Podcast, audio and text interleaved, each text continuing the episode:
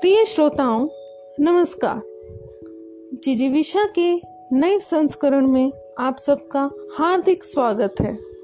आज हम चर्चा करेंगे अमेरिकी लेखिका लुइस एल हे की पुस्तक हील योर माइंड से लिए गए एक सारांश की, जिसका शीर्षक है, सहज ज्ञान से अपने मन को सेहतमंद रख सकते हैं।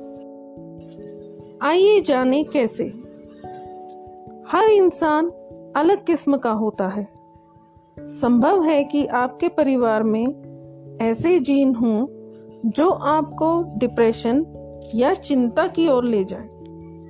संभव है कि आपकी जाँच में एडीएचडी पाया गया हो, या आपके स्मृति या मस्तिष्क में कोई समस्या हो, अथवा फिर आपके जीवन में यातना या शोषण जैसी कुछ चीज़ हुई हो, जिससे आप में डिप्रेशन चिंता या याददाश्त से जुड़ी समस्या की आशंका बढ़ गई हो।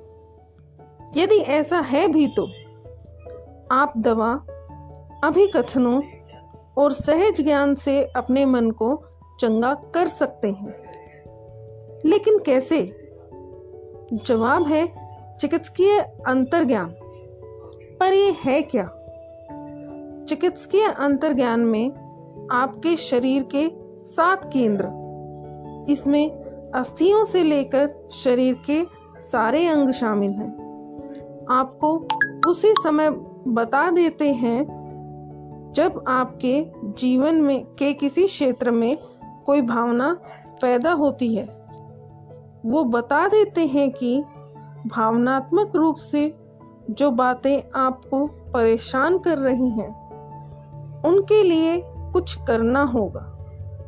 इसीलिए यदि यह किसी परिवार के सदस्य को लेकर डिप्रेशन है, किसी संबंधी व साथी को लेकर क्रोध, पैसे को लेकर हताशा, या काम को लेकर चिंता वगैरह वगैरह है तो शरीर के कुछ हिस्से भुन भुनाएँगे कुछ कहेंगे या ज़ोर से चीखेंगे कि आपके भावनात्मक जीवन में बदलाव की आवश्यकता है।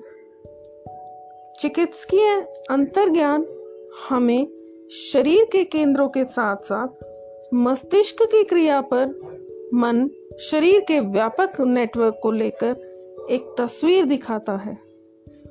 आपका दाया मस्तिष्क।